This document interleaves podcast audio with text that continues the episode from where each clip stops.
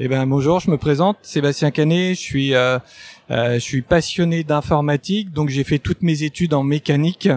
pour pas tomber dans les travers de ma passion, puis je me suis spécialisé en électronique, donc euh,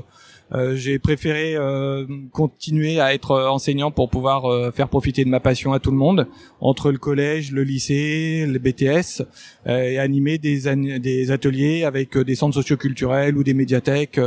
donc en gros, moi, mon panel, c'est de 7 à 77 ans, puisque un des logiciels que j'ai conçu, il y avait vraiment une personne de 77 ans qui en a eu besoin pour démarrer sur l'Arduino. Alors, ben, un maker, je pense que c'est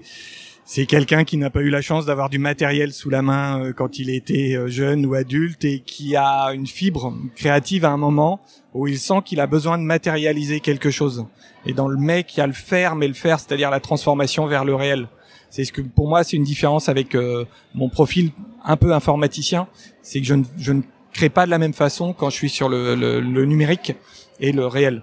Et je pense que c'est la volonté de, de produire, de, de, de, recracher une idée, de la faire émerger comme une espèce de, je dirais pas d'accouchement, mais euh,